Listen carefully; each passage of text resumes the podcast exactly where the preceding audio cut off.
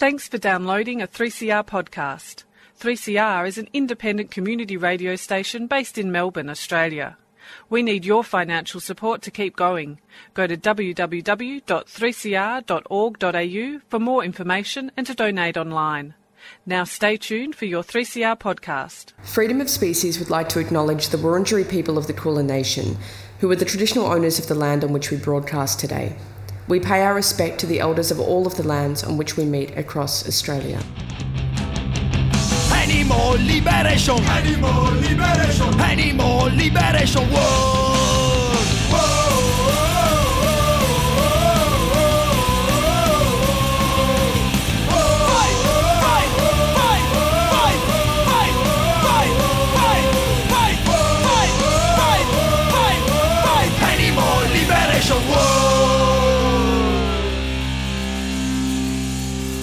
Hello, welcome to Freedom of Species, the radio show where we bring issues of animal advocacy to the airwaves of 3CR Community Radio in Melbourne.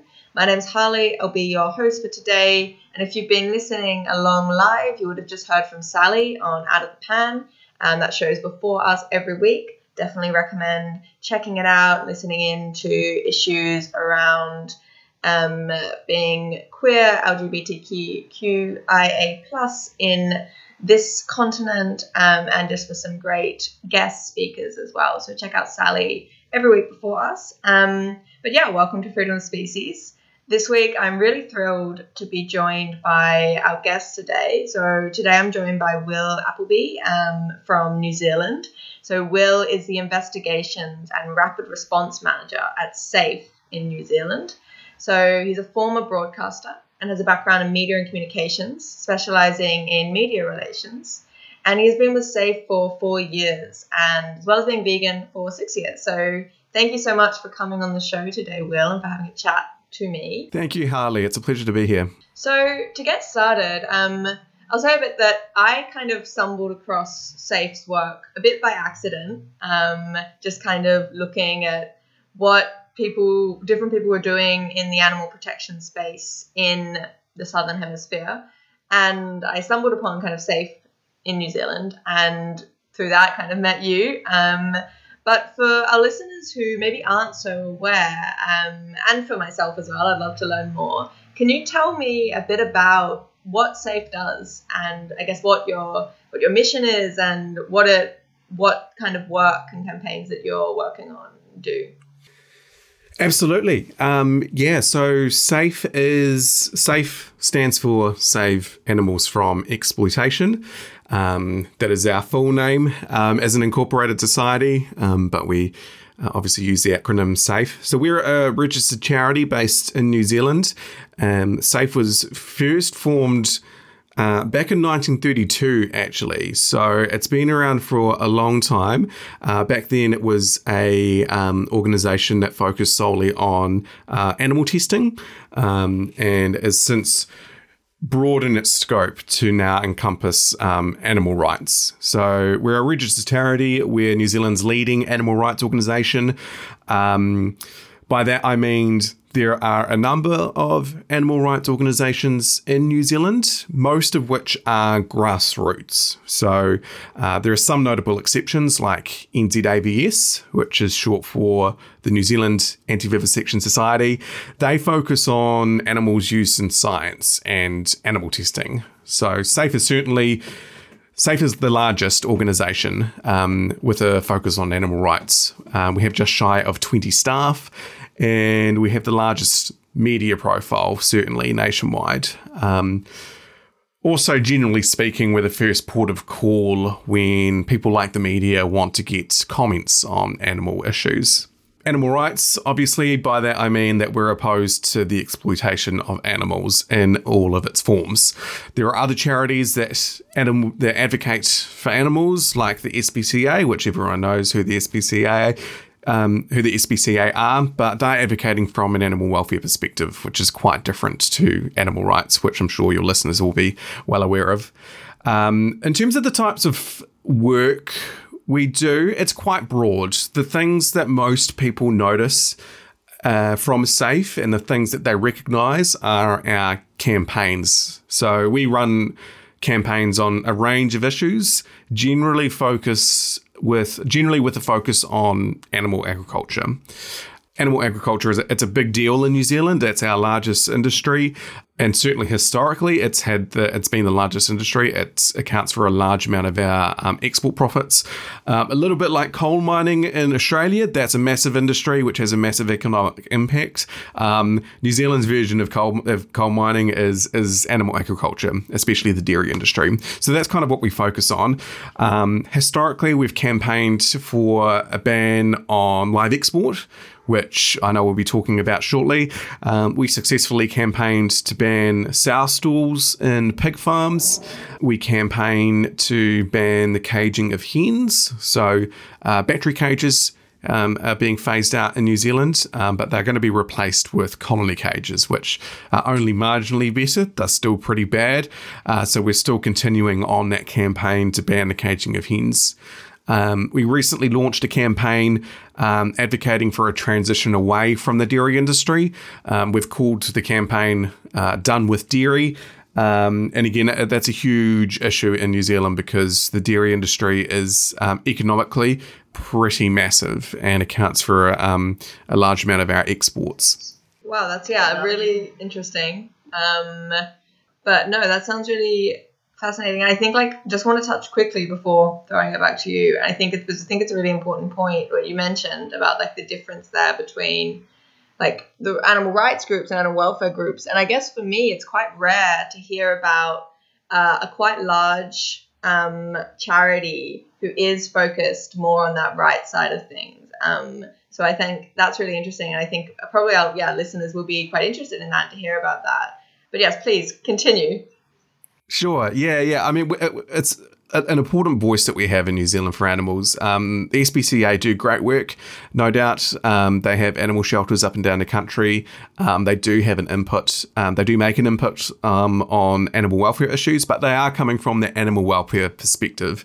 Um, they're not opposed to the exploitation of animals, and SAFE really is the only nationwide organisation that is putting the rights of animals front and centre with its advocacy. Another area of advocacy that is quite new for SAFE is, is litigation. And this is really exciting. Um, and by that, I mean using the legal system to seek changes that benefit animals.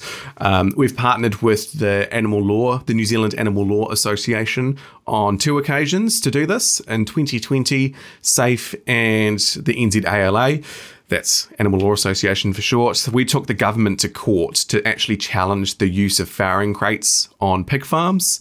Uh, a little bit of context uh, I mentioned before that we've successfully secured a ban on sow stalls, but farrowing crates have been allowed to continue. Um, and these are cages which significantly, significantly restrict a mother pig from um, expressing her, her natural behaviour, which is a violation of the Animal Welfare Act, which is our, um, our principal sort of nationwide uh, piece of legislation protecting animals.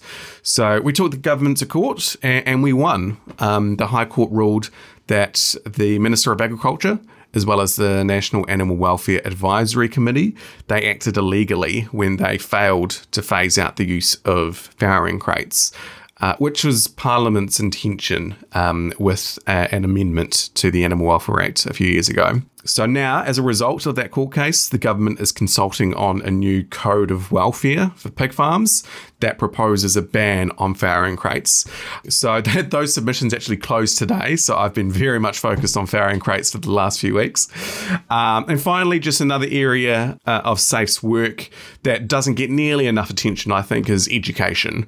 So we have what we call Animal Squad, which is a group for young animal lovers, 14 years or older, who want to help animals. So by signing up to the Animal Squad, these children they get three newsletters a year um, and a whole bunch of resources to help young people make a difference for animals. Um, so far, Animal Squad has about 700 members around the country. I think it's awesome. I love seeing the newsletters, even though they're for kids, um, and it doesn't get nearly enough attention because what most people see from us is those headline grabbing campaigns, you know, seeking a ban on live export or rodeo, all those other issues. Um, we also have Animals as Us, which uh, provides resources on animal issues for teachers and students in, in secondary schools. And that's sort of an overview of our um, our sort of education side. Um, Amazing. So what you're saying is you're all very, very, very busy. Totally. Yeah, no two days are the same. There are constant issues as well. On top of what I've just described, there are constant animal issues that come across our desk on any given day that we need to respond to, which is kind of where I come in and where my role sits. Amazing. I feel like that leads into me asking a bit about your role. I think, yeah, so I introduced you as think investigations and rapid response manager, um, which personally for me sounds very impressive. Um, definitely It's a- something that I feel like you'd want on your resume. But do you want to explain a bit more about what that looks like on a day to day basis? Definitely, yeah, yeah, and it's it's a pretty cool sounding title. It's a bit of a mouthful, to be honest. Uh, yeah, so it, this is a new role for Safe. Um, previously, I was the media manager, so I was the guy who took all the call, the phone calls from journalists, um, and I would advise our team um, on the messaging that we would give to the media. Uh, it also ended, meant I ended up being a spokesperson on a whole range of topics um, where we didn't have a dedicated spokesperson. So I still do a lot of that type of work, but my main focus now is investigations and responding to those animal issues as and as and when they arise. Um, so we, we get tip offs from members of the public um, and even sometimes industry insiders. And sometimes we get evidence passed over to us, videos and photos.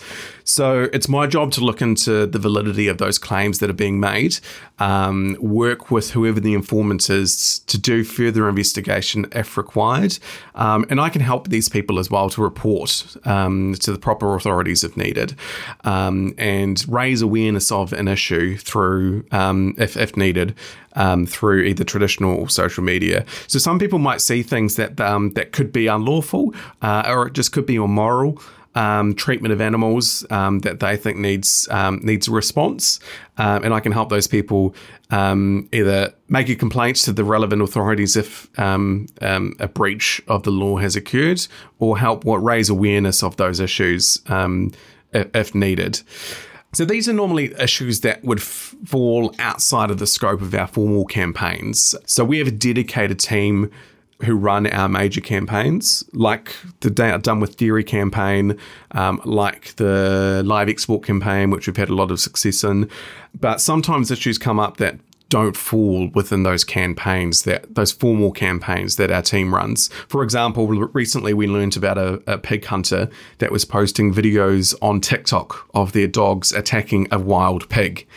Now, it turns out this is considered completely normal uh, for pig hunting, but the issue is pig hunting doesn't really fit with any of the other major campaigns that we run. So that's where I kind of step in. I can pick up that issue and start raising awareness of it.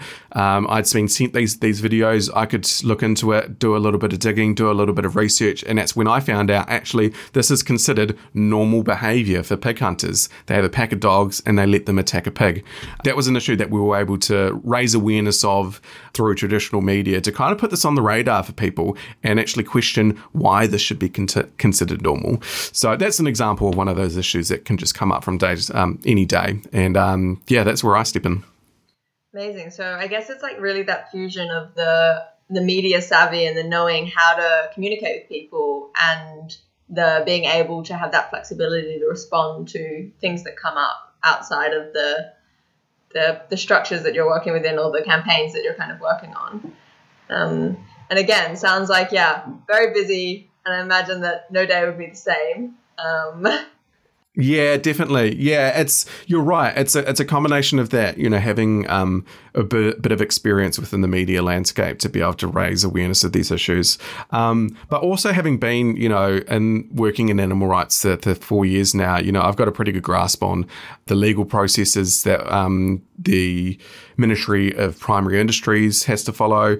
I've made I don't know how many requests for official information under the Official Information Act. Um, and just knowing how the Animal Welfare Act works and the codes of welfare and what, what those mean and how they work. Um, so being able to apply those to those issues that arise and then um, when needed, um, raise awareness of it through traditional social media. So I want to dive in now. You mentioned earlier live export, and I feel like um, before we break for a song, I do want to talk a bit about live export because I know, as you as you know, um, it's a very topical issue in Australia right now. Right now, um, and of course, we've had the, the promise from our new government that they would ban live sheep export. Um, and there's kind of now that, that waiting game and that, um, I guess, campaigners who have been working on this issue are kind of in that limbo space of having this Hmm. promise, but then not sure, not being sure what's going to happen regarding that. So I'd love to learn a little bit more about how the live export campaign in New Zealand has developed um, Hmm. and I guess yeah, like how you feel it's going. Yes, I think I was watching the most recent federal elections with great interest because I knew a potential Labor government may mean um, some movement on live export, which I know is a, a real hot topic in Australia. Sadly for Australia, but good for New Zealand, we're a little bit further ahead on this issue. I have to be honest. Um, but yeah, so live export's a really interesting one for me. Not long after I started working at Safe um, was when we started our campaign to ban live export, and that was about four years ago now, just under four years ago. Um, in April next year, live exports by sea will officially be banned. So, of course, live export has been a controversial trade for a long time, much, you know, many, many years, many, many decades. And it's by no means over, but at least this part of it, a ban on live exports by sea, um, I've had the benefit of being able to see that from start to finish to a certain extent.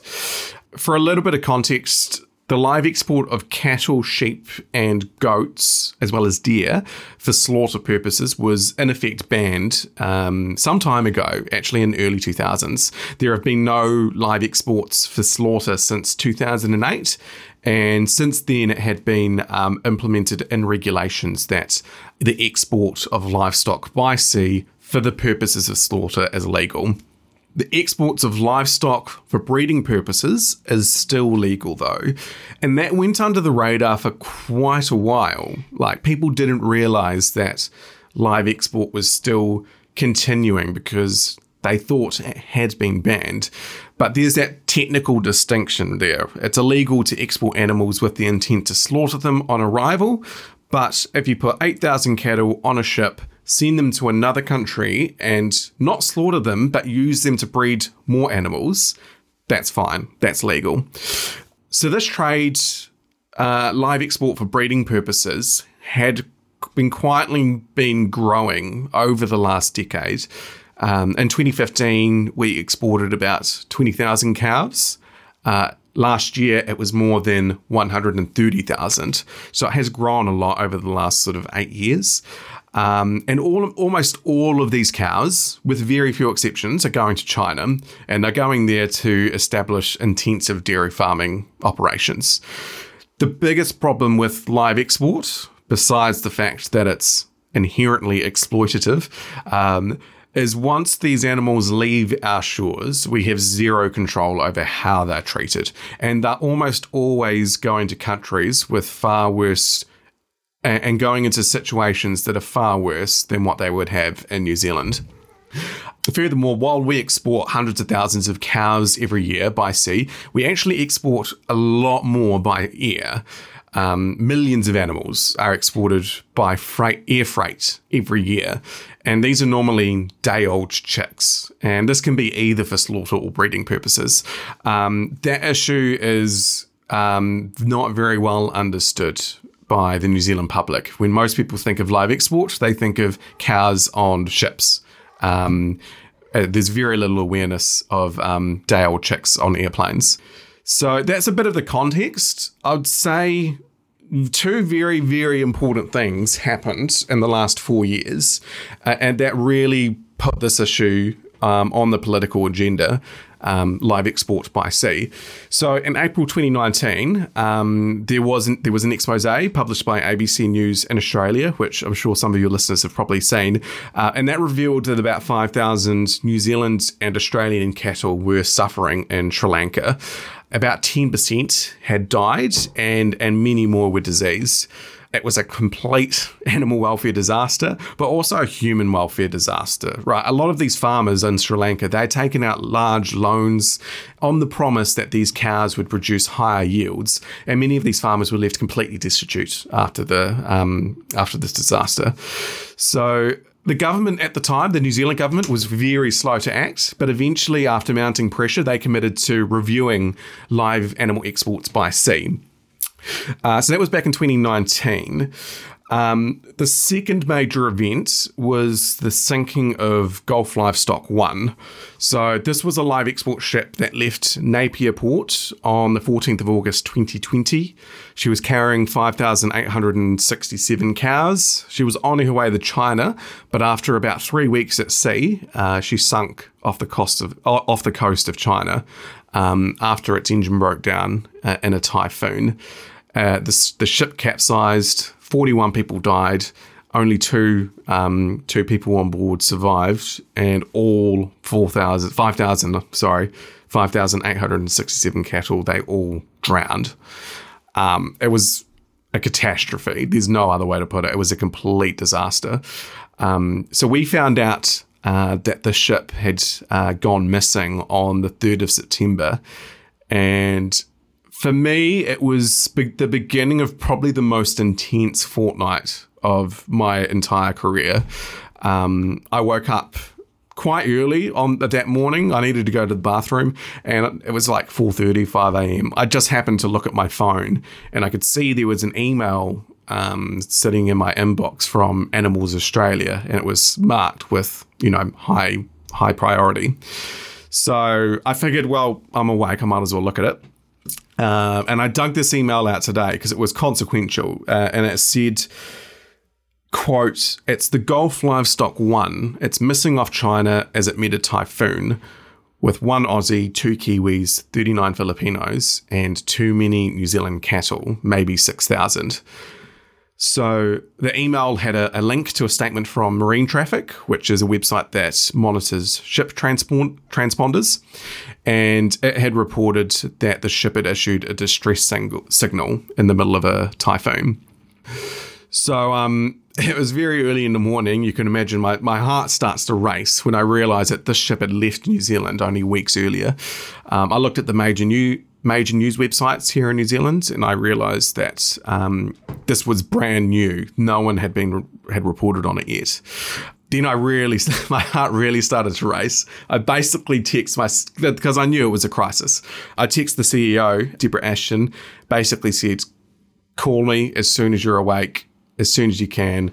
A live export ship left Napier. It's potentially sunk um, with cattle on board.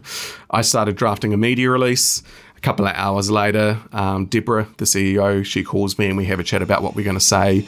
We put out the media release, and that was it. It was all hands on deck. The phone starts ringing off the hook. Journalists want to report on the story. Um, they realize this is a massive crisis, especially for the government, um, because they had already started this review in early 2019. Uh, by this point, it was 2020. The review hadn't been finished. It was dragging on for over a year. It had been delayed by COVID 19. Um, and then and the ship had gone missing, and, and we later found out that it sunk. It was devastating. It was quite. It was very sad. Only two people had survived. 42 died, including the, the New Zealanders who were on board. Yeah, it was such a, an immense loss of life, and it was a complete tragedy. But the one, I guess, silver lining, unfortunately, and it's really sad that, was the case, but um, the silver lining is that it really drove home for people the message that this is a high risk trade that we cannot afford to continue with. Because, like, shipwrecks, uh, live export shipwrecks aren't uncommon around the world. They do happen. Um, and this this just happened to be an example where it um, happened to New Zealand, uh, a ship that had left New Zealand. So I think that the the Gulf livestock tragedy that was a big reason I think for the government's ultimate decision. Last year, the the government re- completed its review, and in April last year, they announced that live export by sea would be completely banned after a two year phase out period. We're just over halfway through that phase out period now, and in our view, it's far too it's two years too long. It should have been ended by now, um, but at least by the end of April next year, live export by sea will be completely banned. Wow, like yeah, I feel like the whole live export story and it's ongoing, obviously, is such a like yeah, it's uh, full of twists and turns, really. Um, and I think I personally feel quite a lot of quite a lot of hope looking to New Zealand, and I think this is on quite a few issues actually um, across the across the kind of spectrum of issues, but especially with animal issues. There's quite a few things where there's issues that in Australia people have been campaigning on for many years, and you can see that New Zealand does just seem that little bit ahead. So it does bring, I think, a bit of hope and a bit of like a vision of what we can achieve if we keep trying. Um, but I'm well overdue to break for a song. I've been getting so caught up in your yep, just gripping stories. I feel like someone should make a film about you getting up at 4:30 a.m. and just yeah, the media frenzy. Um, but we're gonna break for a song, um, and we'll be right back with Will from Safe in New Zealand talking about animal advocacy over there and the amazing work he's doing. So right back after this song. And Will sent me through some songs from New Zealand actually. So we'll be playing songs from New Zealand artists today. And the song we're going to start off by playing is The Barrel by Aldous Harding.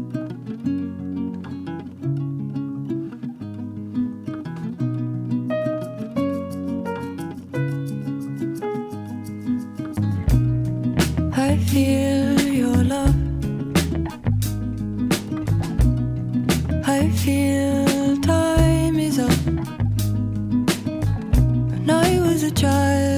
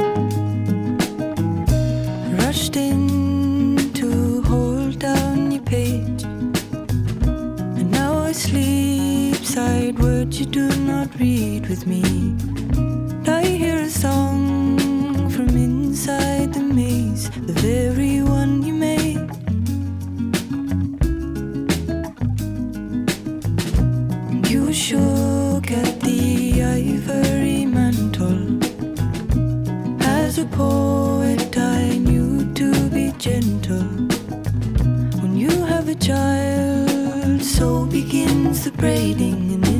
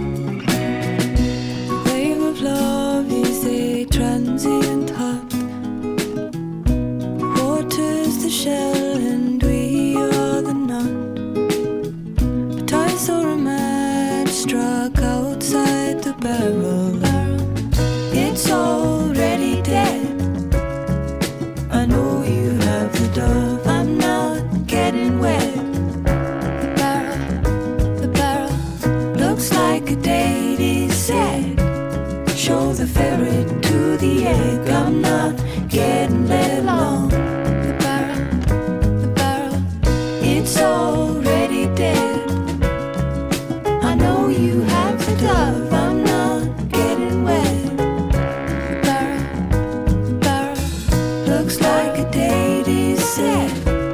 Show the ferret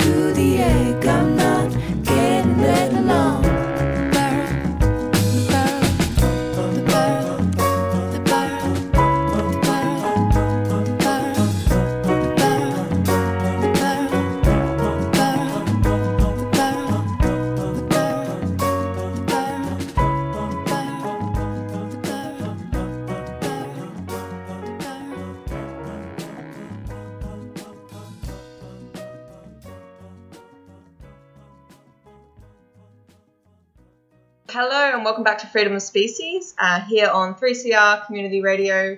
I'm Harley, your host for today, and I'm joined by Will from SAFE in New Zealand, um, talking about animal rights over in New Zealand and the campaigns that they're doing. We just had, we are just discussing live export over in New Zealand and the campaign to have it banned um, and the, the wins in that campaign as well, giving us a bit of hope for the live export campaigning over here.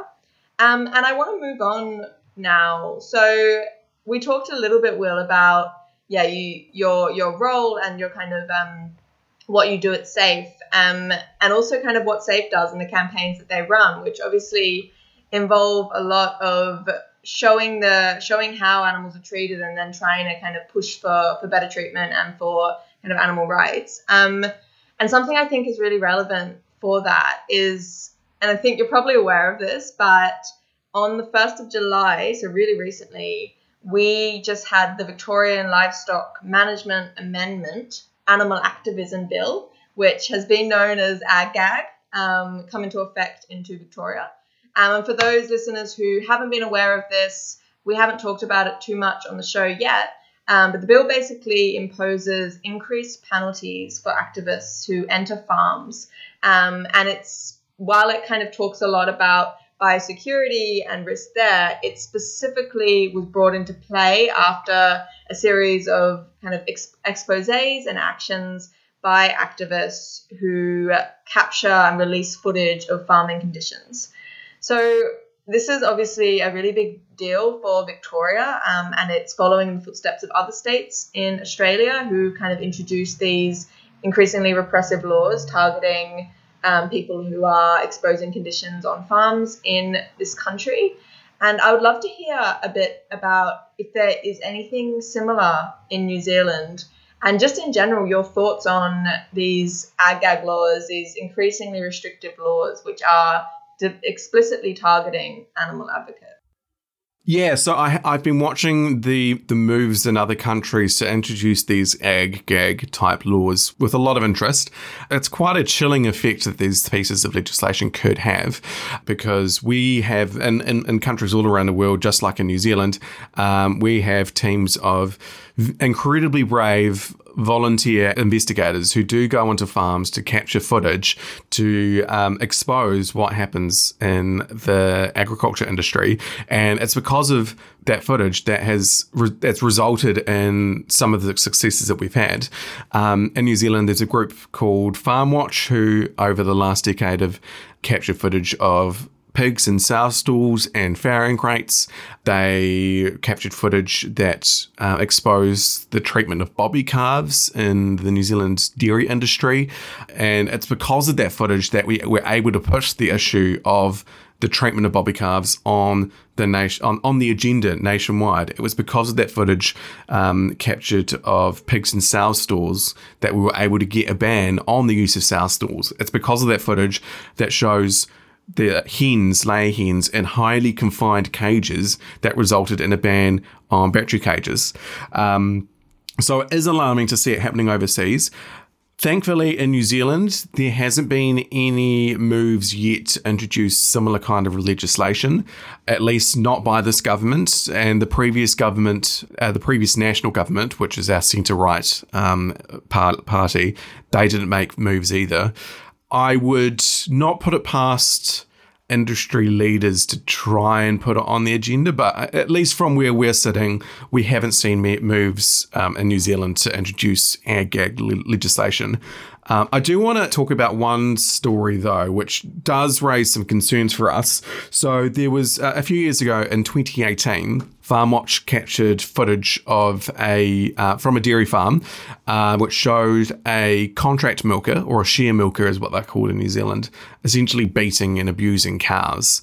Um, so what had happened was workers on this farm had seen this um, this farm worker uh, treating cows in terrible, terrible condition, like literally hitting cows with steel pipes. Uh, I don't know in the end if that was confirmed whether it was steel or not, but basically pipes, abusing cows, um, spray painting cows with with with awful um, words and names, and and these farm workers on this farm had tried to raise raise this with the Ministry for Primary Industries. They're the ones who are responsible for investigating crimes and complaints under the Animal Welfare Act on farms in New Zealand and, if needed, lay charges. So these farm workers have complained to MPI, to the proper authorities. MPI basically made a hash of it, like completely screwed it up. They didn't thoroughly investigate. They went away saying, nothing to see here, everything's fine. Um, obviously, these farm workers were not happy about that. So they alerted FarmWatch, um, this volunteer group who um, go undercover and film and get footage of um, the mistreatment of animals. And they were able to, able to get footage of this particular farmer beating cows with, with a pipe. And that footage did prompt the Ministry for Primary Industries to lay charges against this this farm worker.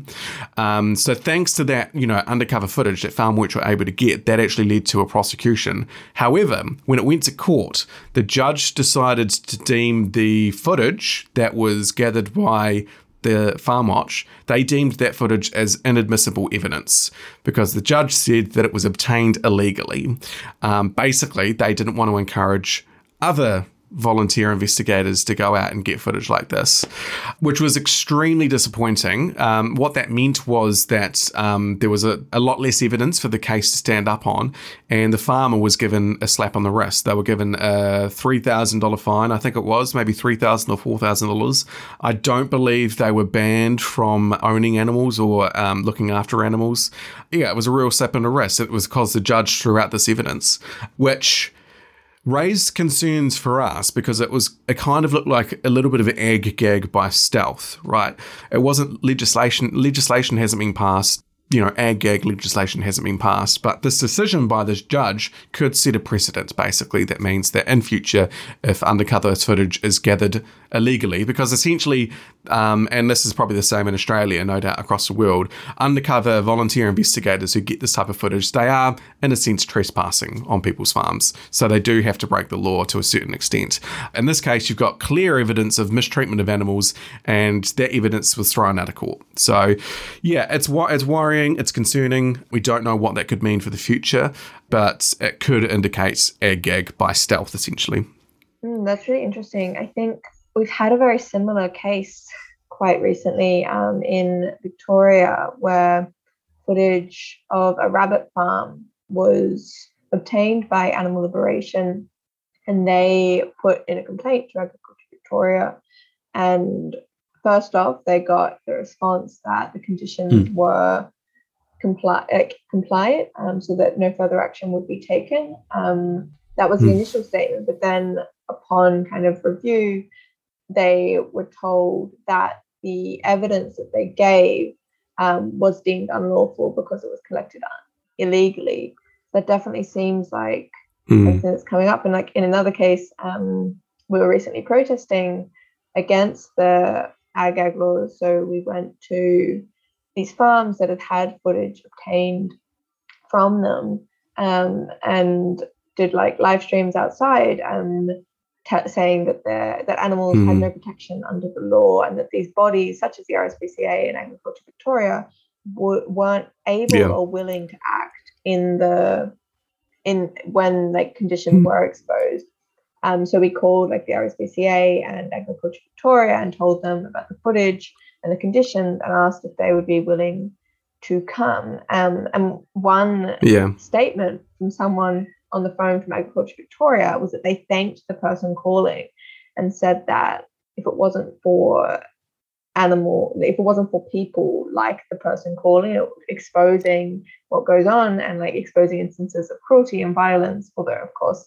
all these systems are violent and cruel, um, then they would have no way of knowing. So it was basically an admission from this person that these bodies are designed to protect animals in these systems actually have no way of upholding the standards that do exist.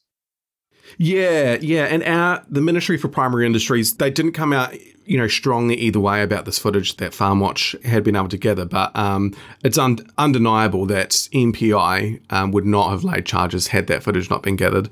And to be honest, that's partly a failing of, of the Ministry for Primary Industries. So they are responsible for investigating and prosecuting crimes under the Animal Welfare Act on farms, but this same entity, the Ministry for Primary Industries, they are also responsible for growing and um, promoting agricultural interests and agricultural profits and exports. So they have an inherent conflict of interest. They also don't have enough resources. They only have about 30 odd inspectors, and that's to look after 160 odd million farmed animals, 30 inspectors. It's it's really not enough to actively monitor agriculture in New Zealand. So in a lot of cases, it is up to volunteer investigators to to get this evidence um, because the people who are responsible for it for investigating these issues, A, have a conflict of interest, and B, don't have the resources to do it.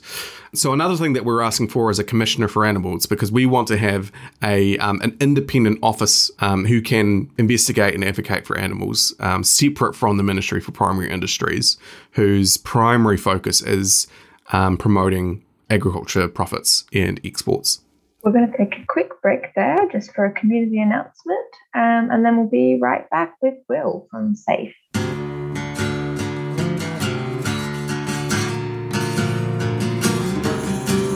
Three CR Community Radio, 855 AM.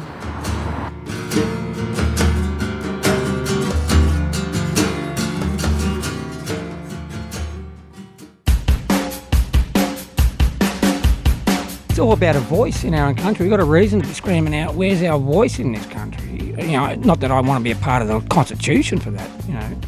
That's why 3CR is so important to, to me and this community here. We've got a voice, but it's not, you know, we're entitled to a bigger voice than what we've got, but it's all about having a voice. Subscribe to 3CR, fiercely independent and community controlled go to 3cr.org.au forward slash subscribe or call the station on 03 9419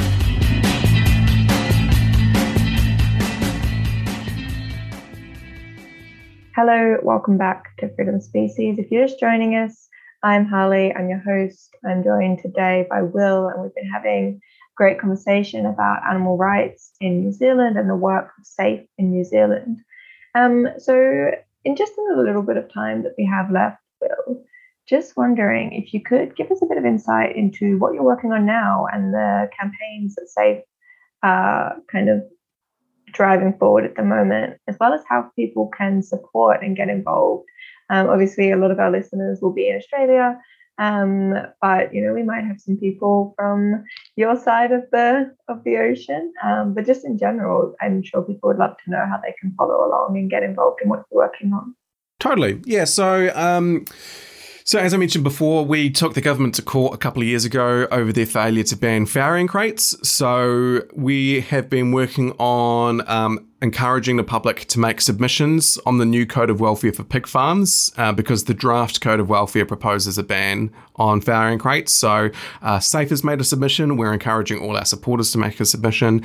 We're also heading back to court next week. So, we're actually taking the government to court again over the issue of rodeo events. Um, I'm sure you've got rodeo in Australia. It's quite big here in rural communities in New Zealand. There's about 30 rodeo events across the country. So the New Zealand Animal Law Association, SAFE is partnering with them again. And together, the New Zealand Animal Law Association and SAFE, we're taking the government to court because rodeo events, they essentially violate the Animal Welfare Act from that, which is from our perspective. So that's coming up next week, which is really exciting. What other things are we working on?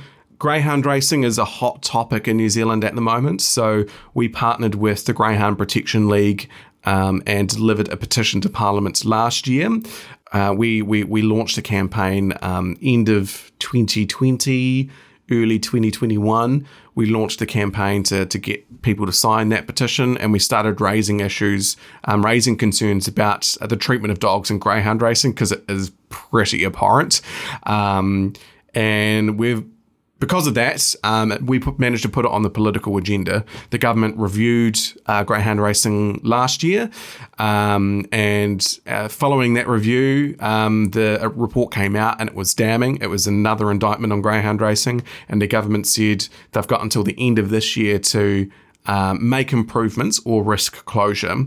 So um, it's a real hot topic in New Zealand, greyhound racing, whether it should be banned or not. We're continuing to highlight the issues in greyhound racing um, as and when they arise. Um, so it's clear to the government at the end of this year, when they need, do make that decision whether to close uh, greyhound racing, um, they've got all the facts in front of them. Um, yeah, so. Um, yeah, those are the main things right now that we're focusing on. Absolutely. People can in australia can support what we do. Um, safe.org.nz um, you can check out the campaigns that we're running. Um, obviously the dairy industry that's a big campaign for us at the moment. It's big business in new zealand. Um, so and there's a whole heap of other campaigns that we're running. Um, we recently started a campaign um, targeting fish farming in Aotearoa uh, because fishes are probably they probably have it the worst out of all farmed animals, um, and um, they're not even measured by um, individuals in New Zealand. The amount of fishes that are killed every year it's by the ton.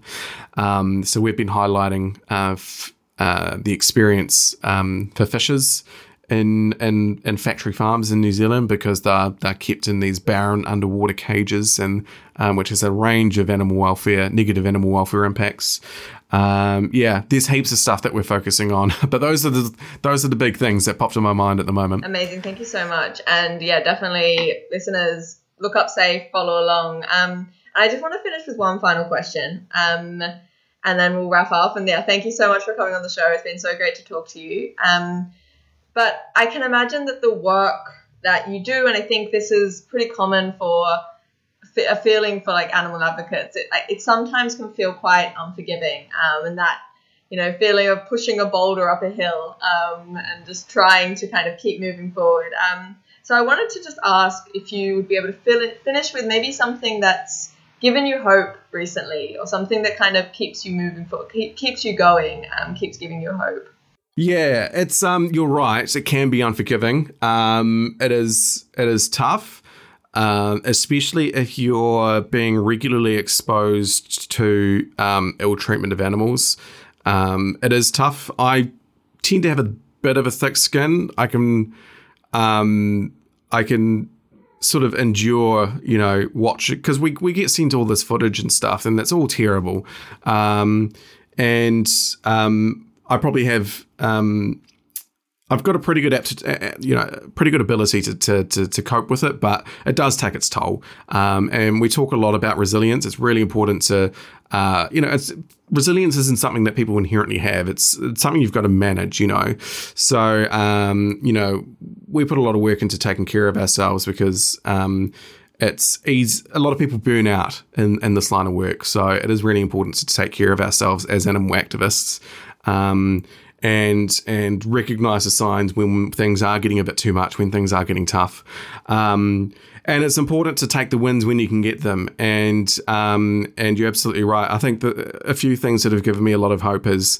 Um, I think I mean the, the ban on live export is is fantastic. Like um, when that was announced, that was just such an amazing feeling to know that um, we'd managed to succeed with that goal. Um, the I think a lot of the commentary around greyhound racing, the fact that the government is speaking quite strongly um, and and telling the greyhound racing industry that they do need to make improvements, or else they will risk closure. Um, and the government's not mincing their words on it. They are saying, you know, if you don't make the improvements, then you'll force our hands. Now, of course, we know we don't think that the industry can make the improvements to protect dogs. So um, we hope it is inevitable. Um, and other than that, you've just got to take the small wins where you can. You know, when you um, um, when you get you know um, good, you know, great feedback from people who, you know, appreciate the work that we do. You know, you've really got to take that on board. Um, just getting an article published in um, on TV or on radio, uh, getting an interview and and having a good interview. Um, you know, taking those small wins where you can um, is it, it means a lot. Um, and and it's important to celebrate them because it's easy to, to, to, to feel like you are pushing a boulder uphill um, and constantly fighting this uphill battle. Um, and yeah, I think some of the things that we've been able to achieve in, in the four years that I've been at Safe um, gives me some hope. There's a lot of work still to do. Um, and I think just finally, you know, the amount of people who are going vegan now is amazing. You know, um, when I went vegan six years ago, it was like, um, there was hardly any vegan options. Vegan cheese was barely this new product, and it was not very good, to be honest. Um, you know, there was Whereas now you can go to like go to the supermarket and there's like aisles full of vegan products. Um, people were talking about you know plant based diets so much in the media. Um, it's never been easier to, to go vegan um, than especially than it was when I went vegan, and it wasn't even that long ago, six years ago. You know, some of my colleagues have been vegan for 20 years, and now like it was a completely different you know world back then. Um, so yeah, I think um, uh, things are looking good. Um, yeah, things I think you know unfortunately, progress doesn't go. Progress doesn't always go in one in one direction. Um, I think you know some of the events in the United States recently demonstrate that. We won't get into it, but I think that's you know, um, you know, it is important to um, to to take the wins, but then to protect them as well, um, because there are other interests out there who would like to roll back some of the wins that we've been able to achieve. Um, but that's why we do what we do. Absolutely, and yeah, I think that's why why we keep going, keep pushing forward. Um, and Yeah. I also went vegan six years ago, and I can attest that the vegan cheese was not that good. So we can. It was awful. It was, it was not. It was not great. Um, but Yeah, yeah, yeah. things things are looking up. Really, way. that's the greatest sign of progress we have. um, well, Yeah. so Oh, one- one- yes, oh, go for it. I was going to say one final point. One thing that has made me really excited is um, I so I run a podcast at Safe, and recently I interviewed um, this person who um, launched, um, started a food technology company, and are using precision fermentation to produce um, proteins and um, the stuff that goes in milk, basically, um, but without using the animals and using the same technology that we've used for decades to make things like insulin, right? Using that same technology to produce casein um, that would be then used to um, produce milk products that are exactly like the real thing, but without using the cows. I think that kind of stuff's exciting. Um, but um, you know, it's important. We can't just rely and wait on technology to solve all of our problems. We also have to push for legislative change uh, to protect animals. Yeah.